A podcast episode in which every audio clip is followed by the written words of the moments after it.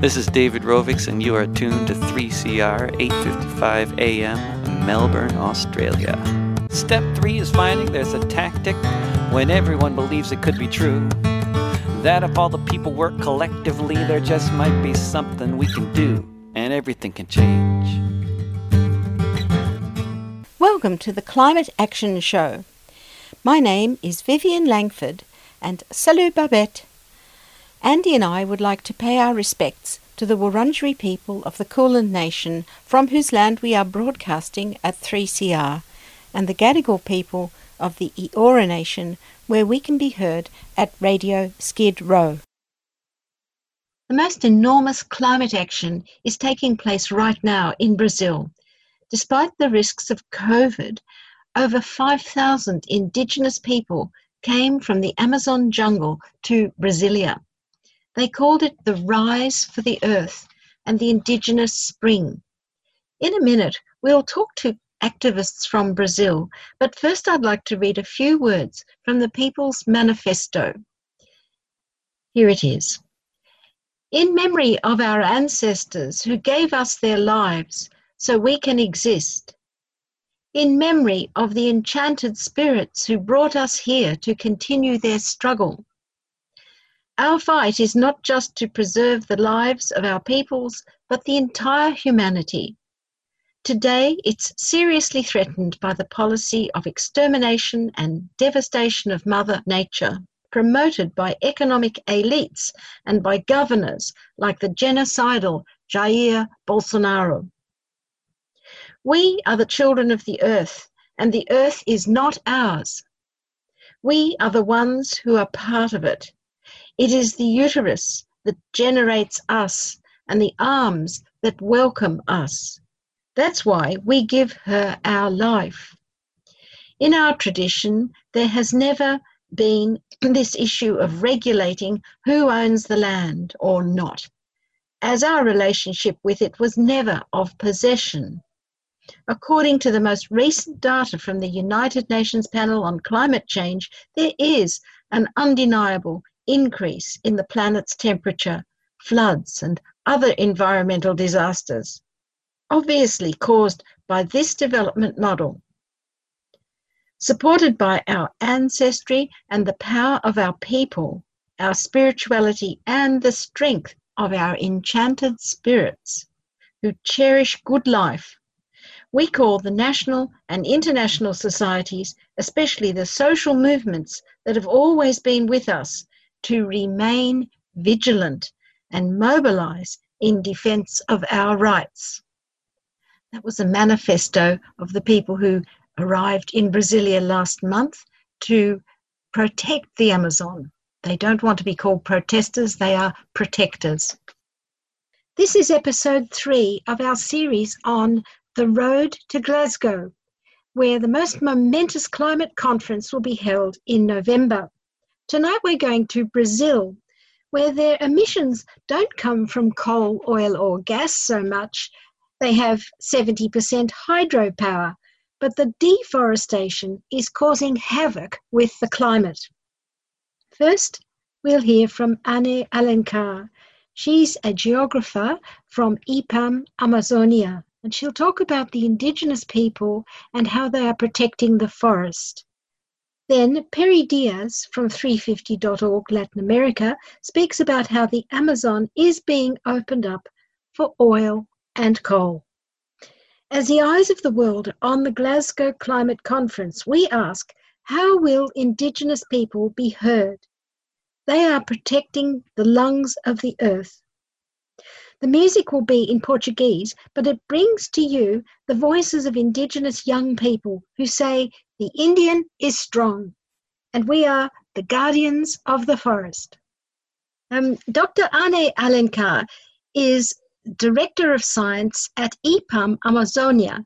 She's a geographer and she will be going to the climate conference in Glasgow. Welcome, Ane, and thank you for taking to, talking to us from Brazil. I wonder, does this feel like a historic moment for the Amazon as we become so desperate about climate change? Yes, I mean, definitely. The Amazon uh, is in the center, one of the important elements that uh, uh, can can uh, help to avoid climate change. Vivian, the Amazon is a very important vital organ to the planet Earth. I mean, it provides several ecosystem services, including holding carbon. Fighting deforestation, fighting Amazon deforestation is one very important issue for, issue for Brazilians and also for the world. And, and so this is what Brazil should be taken as number one priority to the COP26. In Australia, we are ashamed of our government because we export coal and gas, and we will be going to COP with a very low offer. You know, we're not offering much to the world's climate. And I think Brazil doesn't have a big, you have a lot of hydropower. So the main problem for Brazil is the emissions from the land clearing and the fires. And what will your government say at Glasgow? Will they promise anything? Well, uh, our government hasn't been very transparent on what uh, they are going to say. But what we have heard from our uh, president, for example, including the, his own uh, UN speech, was that he is solving the problem of deforestation. And that is not true. In fact, deforestation itself is responsible for 44% of our uh, emissions in, in Brazil. And if we add 28% more, we will aggregate agriculture emissions. So yeah. more than 70% of our emissions are related to land use. But I don't think our current government is going to actually focus on what is needed to be focused zero deforestation in the Amazon. Well, I'd like some more precision about the science here. Australian listeners know how forest fires are made much worse by logging and land clearing.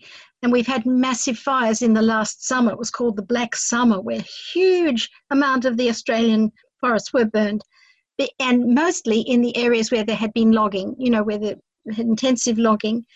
And also, we know it's all made worse by climate change, drying the land and changing the rainfall. But the Amazon forest is a gigantic wet ecosystem. And I want to know can you explain how can parts of it now be emitting more carbon than it can absorb? I'm, I'm going to start using your sentence. The Amazon is a humid uh, forest it's a rainforest. Mm-hmm. And if there would be any human being in the in the forest, probably it wouldn't burn.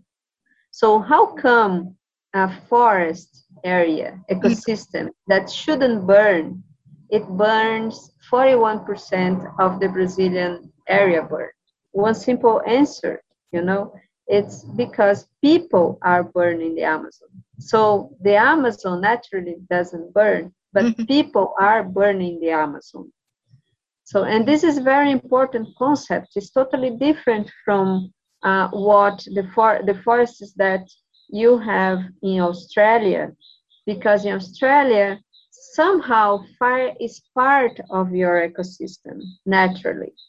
Uh, we have environment ecosystems in Brazil as well, like the savannas, like the Cerrado, which is a savanna that we have in Brazil, that fire is also part of that ecosystem. But the Amazon forest, fire is mm-hmm. not part of that ecosystem.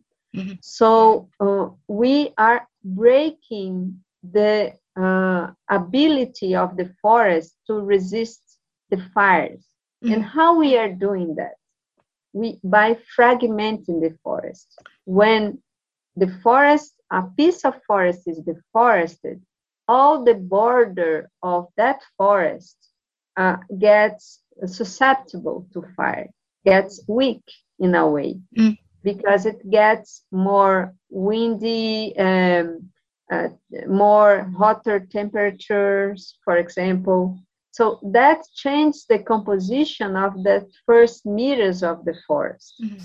So when a, a, person uh, is going to burn the, that area that is recently the forest, that fire escape and enters in the forest. But if it's a very dry year, as we are having because of climate change, we are having more frequent and extreme drought events affecting the Amazon. So the Amazon forest is changing its ability to hold these fires from agriculture. I tell everyone this. When I was very young, I went to Amazonas. I went in the boat right along the Amazon. And, you know, that there was no trans-Amazonic highway. That hadn't been built and it's a long time ago. But I think that opening up of the forest, nobody realizes what a global catastrophe that is. It's brought a lot of small farmers and ranchers and a lot of wealth for people, but an international wealth, of course, as well. But um, you couldn't go down the rivers because they were protecting indigenous people. And I'd like to talk now about the role of Indigenous people to protect that land.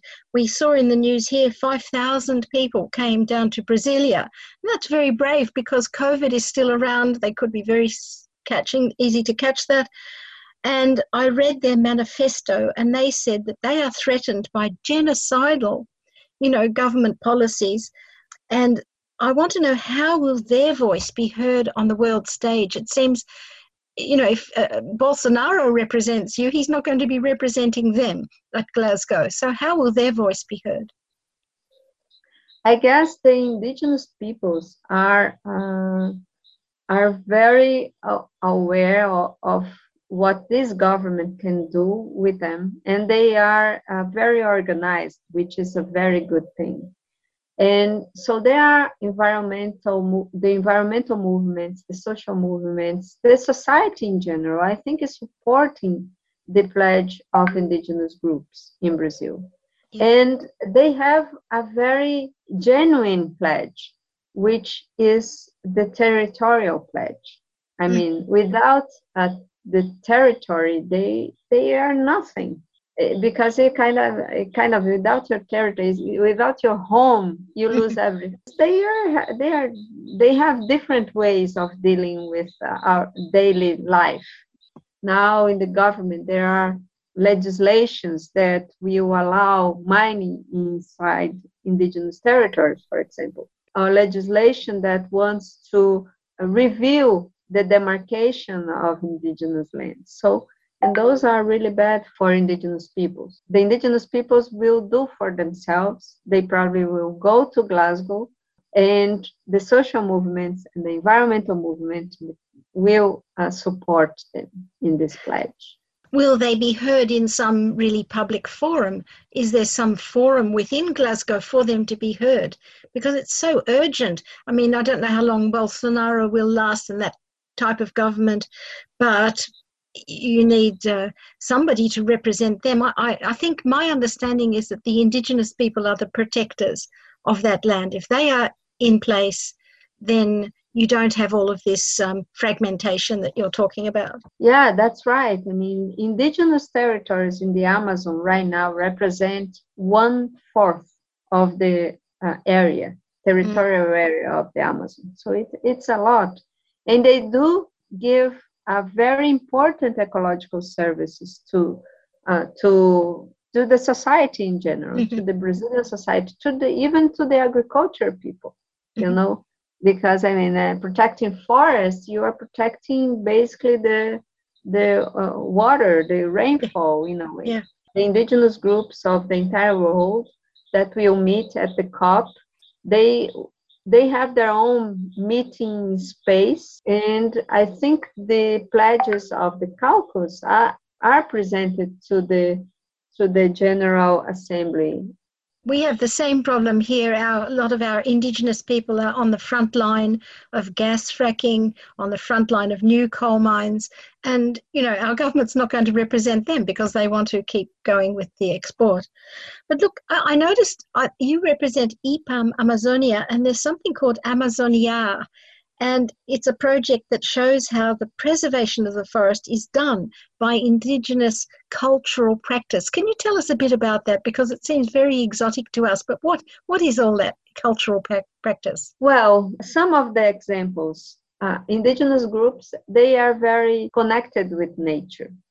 Some of them use the fire in areas that have savannas, for example you know areas that you should burn from time to time. But they use the fire in the, the right moment in the moment that this fire doesn't become catastrophic. They have uh, all types of uh, elements in their culture. For example there's a, a women festival in one of the tribes there. During this festival only during this festival they can hunt a goody uh, is, is like turtles tortoise. Only during that one once a year, they go to the forest to to hunt these turtles. But after they uh, give birth and they are and they only get catch the biggest ones, and you know, so there is all there is a type of management mm-hmm. that is implicit to their culture and because they do that only once a year, they don't get the smaller babies or mm. the small, the, the juvenile species. They can have food for next year for the next festival. And they use some bio indicators. For example, when some species of tree, which is ipe, but when this specific type of tree flowers. So if it flowers, you can wait two weeks after that is going to rain. Mm. So they can burn at that time and the rain comes and, and then they will have fertile soil. So this is like a, some simple examples of the connection between indigenous peoples and nature. Yeah. So yeah. they they are, they know the elements. They they know how to interact with them and how to interact in a way that they won't be out of food. Indigenous science that's been passed down for thousands of years, I would think, and you know that's to be respected when I think now the world is very receptive to this. I think we suddenly are desperate about climate change. We can see this big earth science, it's all connected. And your Amazon is, if it's not sequestering the carbon and it's emitting, it's a disaster. Same as Australia. You know, we are destroying our barrier reef, for example, coral reef. You know, we have to get on top of it. And I'm wondering, just the last question what are you going to be doing at Glasgow? It's a huge conference. What are you hoping to achieve there? First of all, we are going to Glasgow to highlight the importance of our government to commit with reducing deforestation yeah. because it's not only about deforestation it's about forest degradation as well mm-hmm. because the amazon forest as i said before it's not uh, used to be burned and the fires that we have in our forest there are man-made fires in a way are different from for example australian fires where where where you have crown fires, isn't it? Yes. You, you have crown fires. We don't yeah. have crown fires in the Amazon forest. We have like surface fires, yeah. uh, understory fires. They burn very slow. And mm imagine yourself having a very thin, like you as a tree, and mm have a very thin uh, skin with a very slow fire, not very intense, but very slow. It will be more time in contact with your skin mm. and you're gonna die yeah. so this is what the trees are facing in the amazon yeah. and this is causing degradation and degradation also emits yeah. CO2. I'm sure you'll have many people in sympathy in Glasgow from the world because this is happening in other countries. It's just that Brazil, Amazonia is such a big object you know, that we worry about. And I hope you meet many people there. Are you going to network with people and yeah, it's a moment where we can meet with others, other environmentalists and mm. scientists from other countries that also have tropical forests. And we can talk about the importance of forests and how we can be there present, saying that forests do matter, kind of press our governments to yes. understand that forests do matter. Oh, well, pressing governments. This is the hard part. Look, I hope we can talk to you again when you are in Glasgow and you can tell us how it's going. It's such an important conference. Sure. Thank you very much. Thank you. When you compare an old growth forest compared to a forest which is regrowing after a disturbance like logging, they're actually quite different ecosystems. Generally, like older, wetter forests slow down the path of fire. And this is actually quite a well known phenomenon. Historically, these big, large fires have been quite rare, but what we've seen in the last 20 years is they're becoming quite a lot more common. So we've had three in the last 20 years. This is definitely because of climate change, which is making our ecosystems a lot drier and the fire weather more intense. We need to keep radical voices on air. Subscribe now. Go to 3cr.org.au forward slash subscribe or call the station on 9419 8377.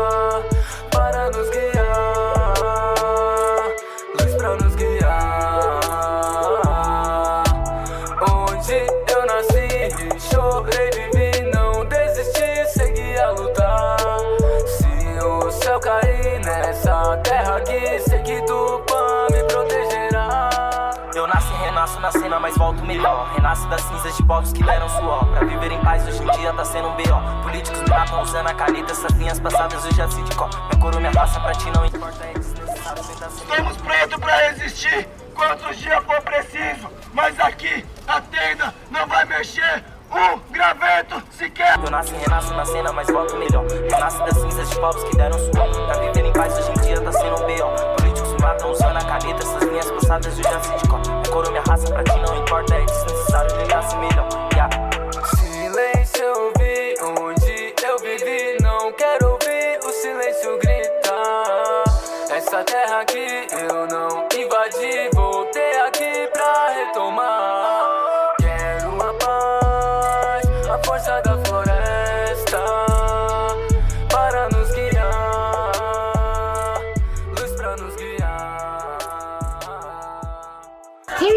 Peri is from 350.org in Latin America, and he's speaking to us now from Lisbon.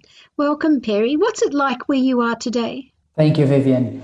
Well, um, I really like being here in Lisbon, but I still work for Latin America for 350. So I'm very much connected to what is happening in Latin America and specifically in Brazil. And although the situation here in Portugal is really good in terms of COVID and in terms of you know development in general, uh, uh, we are really concerned about how things are going in Brazil, especially with indigenous peoples and the expansion of the fossil fuels in Brazil these are very, very big concerns for us at 350 as COP26 approaches. Yeah, well, that's why I've invited you to speak. Recently, 350.org people had an underwater protest off the east coast of Brazil. I saw the photos and I'd like to know what did that have to do with climate change? Sure. So yeah, I'm, I'm glad you saw the photos because our our goal was exactly to um, highlight how important these areas uh, are to the marine life and to Brazil in general. So what is happening is that the Brazilian government is doing constant auctions of permits for exploration of oil and gas in several areas of the country. And this includes offshore exploration, uh, which may damage some of the most uh, important conservation areas and some of the areas that are essential for uh, the fishing activity in Brazil. So this would affect not only nature itself, which is already a tremendous reason not to explore oil and gas in these areas, but also the communities that live on the coast that depend on fishing, depend on tourism. If, for example, we see leaks, as have been happening around the world uh, in the offshore uh, exploration in Brazil, these communities will probably lose their, their livelihoods and they will be even more vulnerable than they are now. So our we organized a protest recently to stand up against that and to say these communities cannot be more affected. It's not fair. We have to be fair. And Yeah. uh, this is what we stood for. Well, I read that in um, Ecuador, there's an area the size of Texas that's under exploration um, and some exploitation already, extraction. What, what's the scale of this sort of mining in the Amazon region or the Yeah, so Brazil? Yeah, it is important that you mentioned Ecuador because Ecuador is a great example of the, the damages that oil and gas may provoke, may cause in the Amazon. Um, there is uh, a well-known case in uh, in Ecuador um, in which uh, indigenous peoples have been uh, fighting in the justice to have uh, their rights to their lands and the damages that oil companies provoked for many years. They actually had um, a recognition from uh, the justice in Ecuador of these impacts, um, but they are still fighting for um, the just reparations for that. Um, there were very uh, significant leaks of oil, for example, in the rivers of Ecuador that affected hundreds of indigenous families. Even during COVID, there were smaller leaks um, that affected families and polluted the water, contaminated the water that they were using not only to, you know, in their daily uh, in their daily lives, but that were essential for them to prevent uh, the spread of COVID. So you can imagine how how impactful this is. Um, so Ecuador is an example of what we do not want to happen in Brazil. So far in Brazil, um, the scale of the effects of oil and gas is still smaller. We didn't we didn't see uh, a leak in these proportions that we saw in, in Ecuador, for example. But what is happening is that the Brazilian government is desperate to auction the oil and gas areas before it's too late. We see that the Brazilian government wants to uh, take advantage of this very short window of opportunity that they have to auction uh, everything they can, all the areas that they can to explore Yeah. oil and gas. And this includes areas in the Amazon. And our concern is if they start to do this, especially if they do this in a hurry without all the impact studies, without actually listening to the indigenous communities and consulting them in, in an adequate way, our concern is that this kind of accident and this kind of uh, consequence may happen there as well. Yeah. Not only the leaks, but as we mentioned, other consequences such as the increase in deforestation and the arrival of communities of, of more people to the indigenous communities, and these communities will not be, prepared to receive or to be close to these areas. No, so yeah. this is our concern. Although the scale of uh, the impacts of oil and gas in Brazil are not as big as they are in other countries.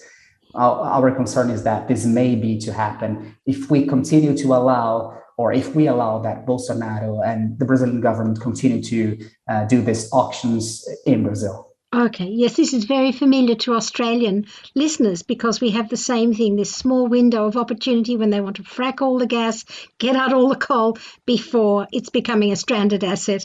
Let's hope Glasgow will put so much pressure on the coal and gas and oil company.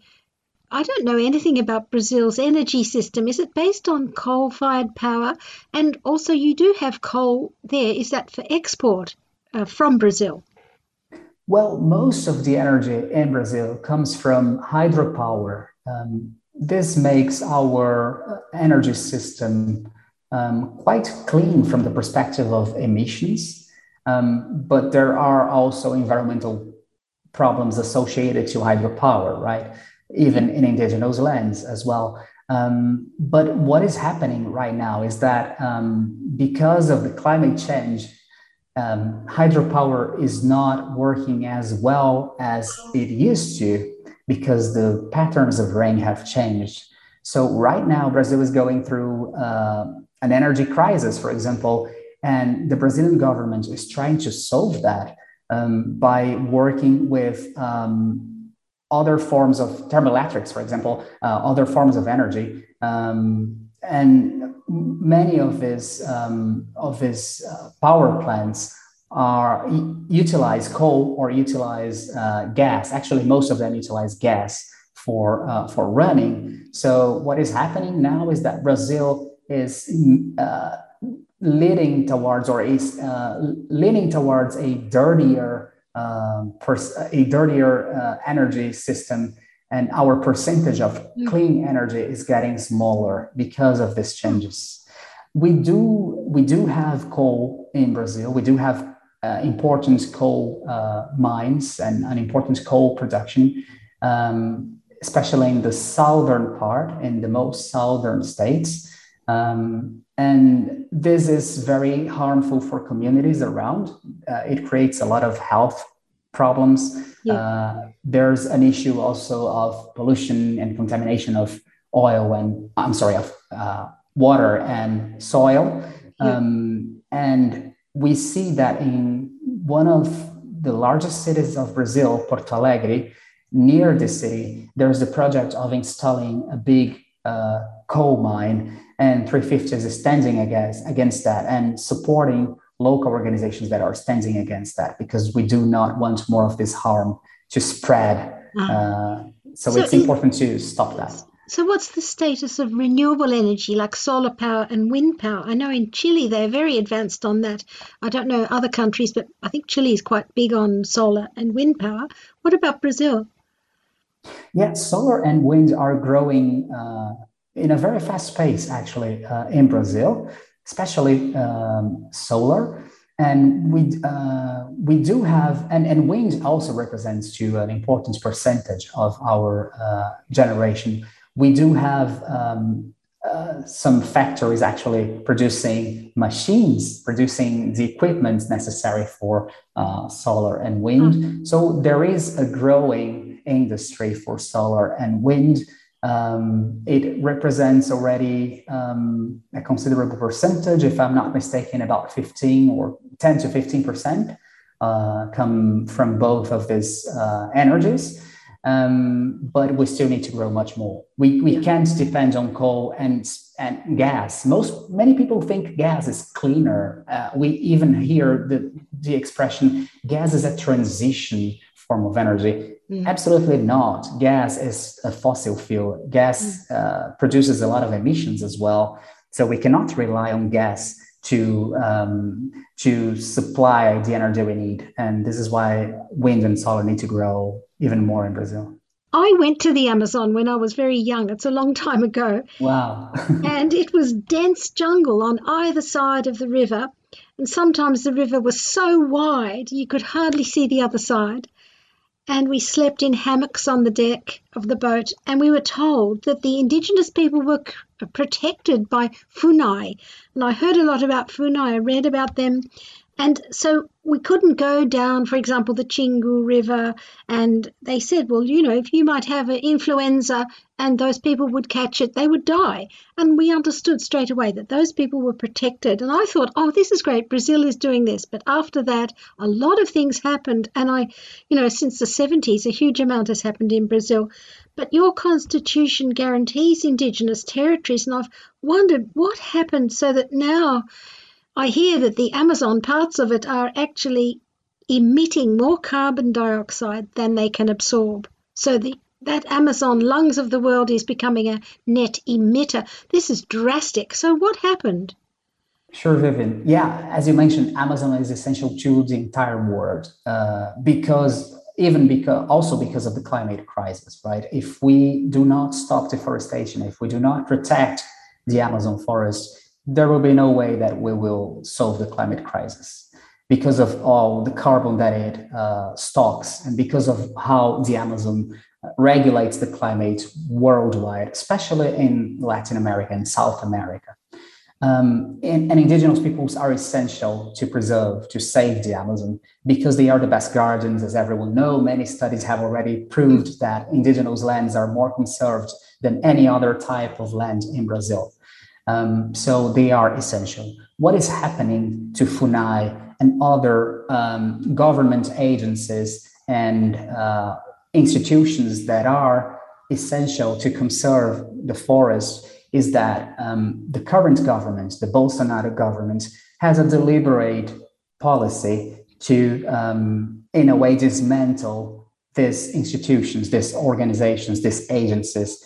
And FUNAI is a great example of that. They didn't need to put an end to FUNAI. They didn't need to make FUNAI officially uh, come to an end to actually dismantle FUNAI. And they do that, the government does that by reducing their funds, for example, or by putting pressure to the, the people who work there by you know punishing those who do the right thing or by um, choosing leaders, appointing leaders that are not actually committed to the work that FUNAI does. So this is what this government has done. So there was a shift in the priority, there was a shift in the view and the vision that the government has of what it what the Amazon means to the country.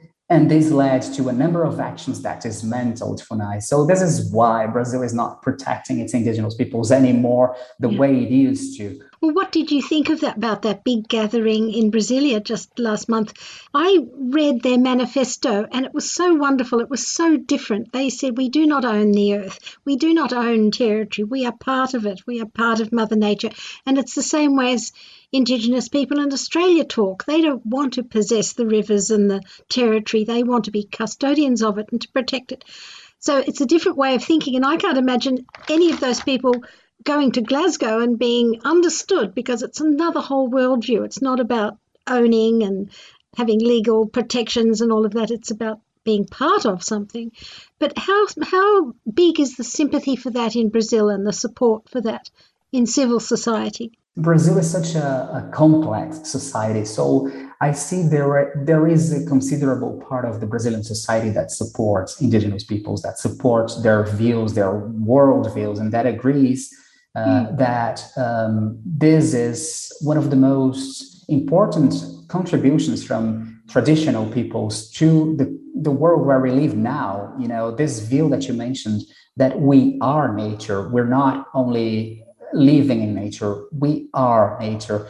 Um, this view is crucial for us to um, be able to you know solve the climate crisis and start to build a new a new system start to build a new type of society uh, in which we will live in harmony or at least with more harmony with the nature there's a number of there's a number of uh, important campaigns to draw the attention of the brazilian society to the rights of the indigenous peoples. And what is important to mention is that indigenous peoples are um, actually in the front of these movements. Uh, they are the protagonists of uh, this kind of uh, of mobilization. This is what brings you know legitimacy and what brings um, strength to this kind of movement. The fact that they are actually very much the leaders of these mobilizations. Yeah. On the other hand, we do see that there is still, um, you know, a portion of the Brazilian society that does not believe that uh, indigenous peoples need all that much land. There is a very well-known phrase that there are too many lands for too few indigenous peoples, which mm. is absolutely not true. It's very wrong, actually, because if you look at you know the lands that indigenous peoples have, it's actually much less than what would be their rights, even yeah. by the Brazilian constitution. There's still a number of indigenous lands that need to be officially recognized. So it is not true. And also from the environmental perspective, the indigenous lands are the most well conserved areas in the Amazon in Brazil. It's beneficial for all of us, like it's a world thing. That's why I'm wondering if civil society like 350.org and Greenpeace, I don't know, there's many, many organizations who will know about the Amazon, who will go to Glasgow and support. And I'm just hoping that this thing turns around because of global concern for climate change that, that we need Brazil's Amazon, we need Australia's forests too. We need as much as we we need the forests to stay there, as much as we need the gas and coal to stay in the ground. So, is that? Yeah. Do you think? Are you confident that in Glasgow there is going to be a big representation of, of what's happening in the Amazon? Vivian, I am not confident with that because I believe that even though we do have strong indigenous leaders. And although we do have very important indigenous organizations in Brazil, such as APIB and COIAB, which are two really crucial organizations for the indigenous peoples. And although we will have representation from indigenous leaders from the Amazon and from Brazil in general at COP26, this is not enough. I think there should be more representation COPs in general should have more spaces for the participation of civil society. Yeah. And not to mention politicians across the world they are still not listening you know Yeah. we see we see mobilizations everywhere we see uh, youth climate mobilizations gaining traction in so many countries and still we do not see as much action as we would like to see Yeah. so we we know that there will be participation from indigenous peoples at COP26, but there should be more, and there should be more spaces for them. Right. Well, COP26 is not the end of the world, but you know, it's not the last thing. There's plenty more, and we work around the year, all of us, don't we, to make this happen. Yeah.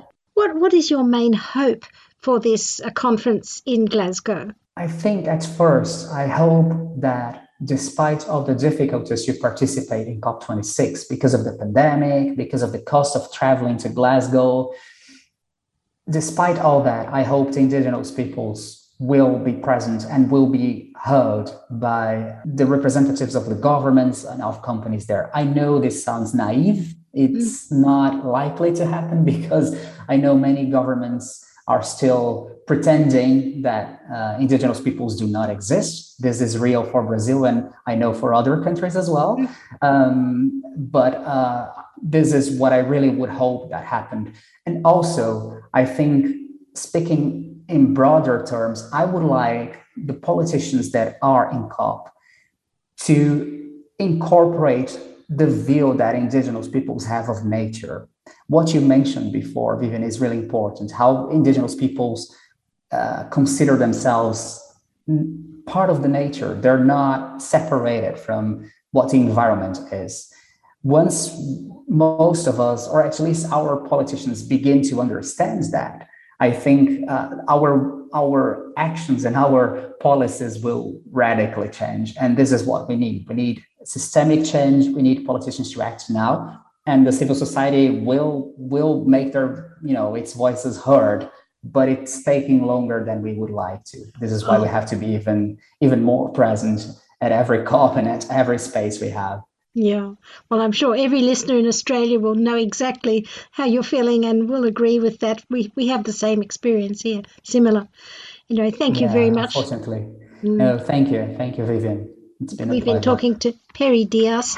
He's from 350.org in Latin America, and today he's speaking to us from Lisbon. Bye bye, Peri. Thank you very much. Thank you, Vivian, very much. Chatanziwiki Baha Michaje. Um, I'm from the Lakota Nation in the geographical center of North America that we call Turtle Island. And community radio is about your community, your heart, which 3CR Community Radio is right here at 85.5 AM. So it is digital, and I'm, I'm presuming you can you can go worldwide with it. Um, people are listening in America to you, so talk back Australia to the earth. Peace with earth. Thank you. Tiokasin Ghost Horse.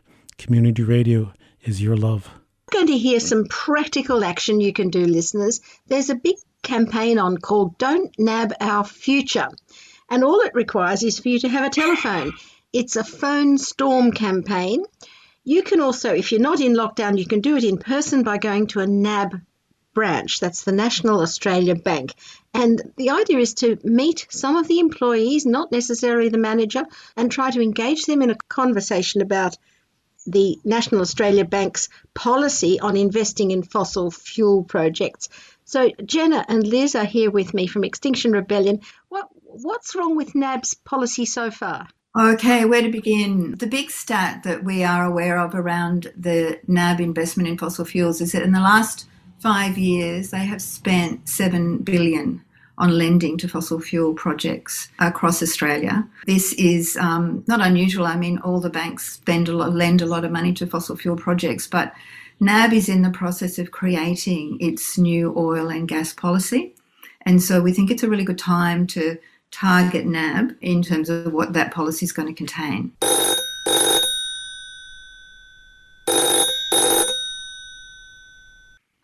Hi, my name is Alex. Sorry to disturb you. I'm giving you a quick call today as one of many people becoming increasingly concerned about global warming and, in particular, the bank's role in lending to fossil fuel projects. As a NAB employee, I'm hoping to speak to you about NAB's soon to be released oil and gas policy. Sorry, who are you? My name is Alex, and I support a number of climate action groups. Myself and many others in Australia are trying to influence the investment practices of banks, and the NAB in particular, given its not too great record on fossil fuel investments. Why are you calling me? Have you heard about Don't NAB Our Future campaign? Yeah, I have heard about it from other colleagues as well, but I don't really know about it. Well, we believe most people have concerns about climate change, and we're encouraging staff like yourself to voice their concerns to their colleagues and managers with the intention that the decision makers within NAB hear the concerns of their staff.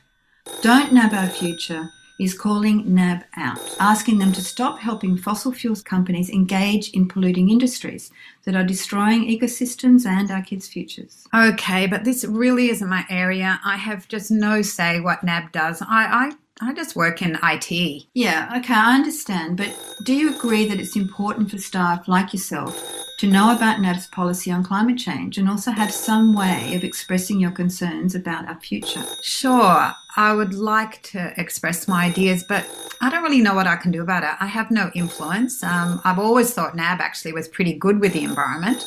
The website looks like a leader in caring about the environment. We invest in lots of renewables. So, from an IT, it looks really good. All our workplaces have environment committees. We make sure we're recycling, using less paper. We feel we're pretty onto it. Look, I agree that NAB is taking some steps and has invested in renewables. However, what they do not make clear on your website is that NAB has spent 7 billion to fossil fuel companies in the last 5 years. The International Energy Agency, the Intergovernmental Panel on Climate Change, and even recently former NAB chief economist Ron Henderson have all called for an, for an immediate end to new fossil fuel funding.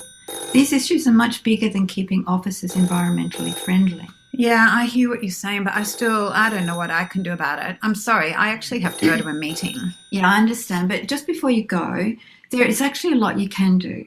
Can I just take a few more minutes of your time and speak to you about some very simple actions you can take that could make a really big difference? Uh, yeah, but p- please, can you make it a little bit quick? Yeah, I will. Could you say to your manager, do you know if NAB will stop funding new fossil fuel projects under the new oil and gas policy? So I guess I could ask. I'm not sure. How would that make a difference? I'm not sure what my manager would do. I do care. I know my kids are talking a lot about climate change and I hear it on the news. And like the bushfires made me really worry about the future. So it was really distressing. So, and I do care. I, I don't want you to think that I don't care. I'm just, why do you think those questions will make a difference? Yeah, I, I do because letting your manager know you care about what NAB is doing uh, in relation to climate change, it'll filter up to senior management, particularly if a number of people in your office ask about it. Do you think you could also start a conversation with your colleagues about climate change and what NAB's doing? I can send you some information that would help you get conversations started. Would you be willing to talk to your, um, your colleagues and, and then your managers? Yeah, I would like more information. That would be okay. We do have a team building um, meeting coming up. I guess I could ask people if they're aware of what NAB's doing about climate change and see what people say. If you send me some information, perhaps I can get others interested. Maybe if a few of us got together and brought it up with a manager, that would be easier for me. I see what your your intention is here. Yeah. So maybe just start the conversation with some other people in your office you think will be receptive. Many people do care. They just feel powerless. Um, they don't know what to do. So just by starting up the conversations, that's doing something. It's actually doing a whole lot. So I'll send you some information. Do you have an intranet or place that NAB staff talk to each other? Yeah, we have a NAB Facebook. So what about putting something up there? You could put what I send you up or, or just take what you want and post it. That would really get people talking. So don't underestimate the difference you can make. Managers care about what staff are talking about and they pass issues up the line to decision makers. And there's um, one more thing um, to involve um, your union is also something that you could do if you if you belong. You could ask them um, to ask the NAB executive if they can brief staff on the new oil and gas policy. NAB staff are stakeholders, so it's a very reasonable request. Mm, I'm not in the union, but I know some who are, so I could ask them to do that. Um, yeah, I appreciate. I think that there's a lot of people actually who are caring about climate change amongst the staff. So, yeah, that's helpful. Yeah, that's really, really good. There's just one more thing, and that is that there is an anonymous staff survey that you can do, which will be collated and reported back to senior NAB management. This is something that you might also be able to do. So, can I send that through to you? Mm, sure. All right. Okay, so I'll send you a link to that info on the NAB uh, and, and climate emergency that we talked about earlier, and you can um, share that with others. You know, these things make a, lot, a huge difference. They may seem small, but they're not. And we're contacting lots of NAB staff, so there will be a groundswell. The NAB policymakers hear loud and clear. So I really want to say thanks for being part of that. Yeah, I have some friends who've been run up by you already. So yeah, thank you. It's been good to talk. Thanks for your time. Okay. All right. Thank you. Bye. Bye. Because we've been in lockdown recently, it's a lot of the things that that um, Extinction Rebellion would usually be doing. It's been quite hard um, because of that, but particularly in the, the regions where the lockdowns haven't haven't really occurred so much, there has been a lot of creative uh, campaigns being done at the local NAB branches. So we've had um, uh, rebels go into the local branches and ask to speak to the manager and uh, and have these conversations about what NAB is doing, in, in particular in relation to the new fossil fuel policy. Uh, we've had people chalking outside the NAB branches and um, singing outside the NAB branches, um, you know, dressed up in in XR kind of exciting gear and. Uh, but also, Jenna, they're on the NAB um, Don't Nab Our Future website is a whole kit of um, sample conversations, of posters and leaflets that you can print out and hand out to people as they come into the bank. And not all of the, the people who are taking up the NAB actions are active members of XR.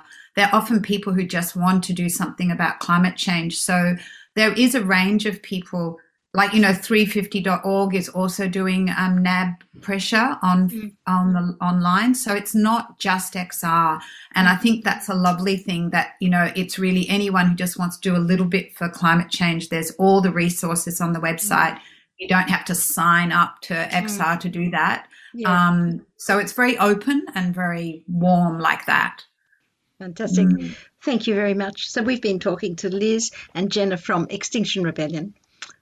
Tonight yep, yep. we've been hearing from Indigenous frontlines of climate change, but now we're going to the corrupted part of our democracy. On Thursday, 21st of October at 6:30, you can go to an online Q&A event about a new film called Big Deal, which screens tomorrow on ABC TV at 8:30. So with us is Greens candidate for Gellibrand, Suzette Rodoreda. Welcome, Suzette. Would you tell us about the Q&A? Yeah, thank you, Vivian.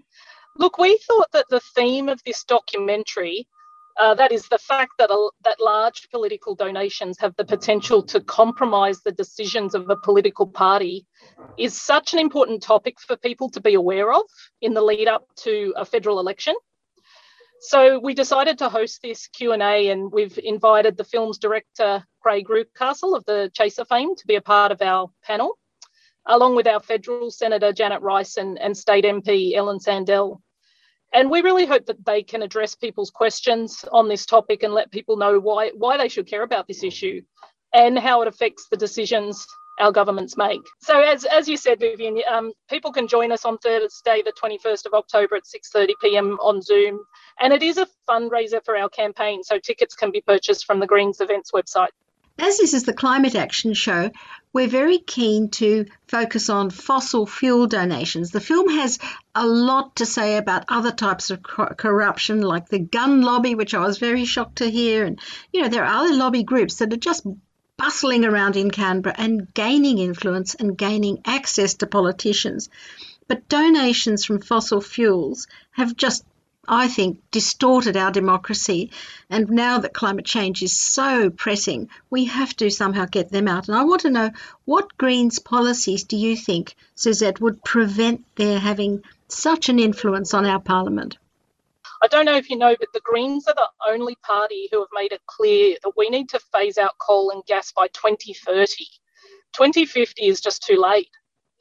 And the Greens also don't take dirty no donations. That is, we don't take donations from coal and gas companies, unlike the Liberal, Nationals, and Labor parties. So you know we haven't been compromised by these vested interests. And our policies are all designed from principles such as ecological sustainability and social and economic justice. And so they're policies that will have a positive impact on people's lives and health and the health of our environment. But how can you get these people to stop donating. I mean, it's not a question of brown paper bags being passed under the table. These are on a register. But uh, beyond that, as the film shows, there's all sorts of lunches where people pay $100,000 to sit next to you. If you know, you're a member of parliament, you'll have these people sitting next to you, getting in your ear about their project. How can that be stopped? Mm. The Greens um, at a state level have advocated for um, donation caps and also, the, the interesting thing about the um, brown paper bag is um, something we're investigating now is also donation spend caps, spending caps. So, for example, um, someone could get past a, a, brown paper bag and, and no one would ever know that that cash has changed hands. But if we have a spending cap, then at least they can't spend that money on their campaign. Yeah. Well, you're a new candidate. What's your experience been oh. so far in climate action and climate work, which makes you want to get into Parliament? It's a very brave thing to do. So I've I've had a, an extensive period of uh, advocacy for climate change. And what's really close to my heart is species extinction. That just breaks my heart, Australia's record on species extinction. And that's what's really driven me to get involved in politics because I haven't been able to make the kind of difference I want to make by being one of those voices on the ground protesting and, and signing petitions. And all of that is, of course, really important, but it's not enough. Well, look, there's a lot in the film about communities that stand up to fossil fuels. There's one at Bentley. It's famous now, and we've interviewed those people extensively, but they stood up against the gas and they won. So it's lovely to have a victory. But also, there are things in the film about whole electorates like Indi who are redefining how citizens can participate. And listeners, you must watch this film tomorrow on ABC at 8:30. It's called Big Deal, and you see these communities are starting to say, well, it's not enough just to vote once every election. You just have to be all the time. You can all the time be a participant. And I'd like to know, Suzette, how would listeners benefit from joining the Q&A with you on next Thursday? And how would it help you, but also how would it help them get more active? Yeah, absolutely. It's a, it's a really good point about that uh, that um, footage in the film that that shows all those active communities, and it's such an important thing. This is one of the main themes of this film: is to get active, get involved in your local political campaign, and you know, of course, I encourage you to get involved in your local Greens campaign.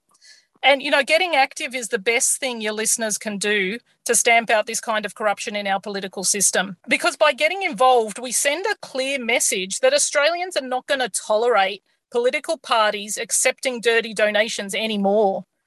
And the single most important thing that you can do is vote for a party or a person who won't take dirty donations. Hmm. Because yeah. remember, your vote is powerful. If just a few hundred people changed their vote, the Greens could be in balance, balance of power after the next election.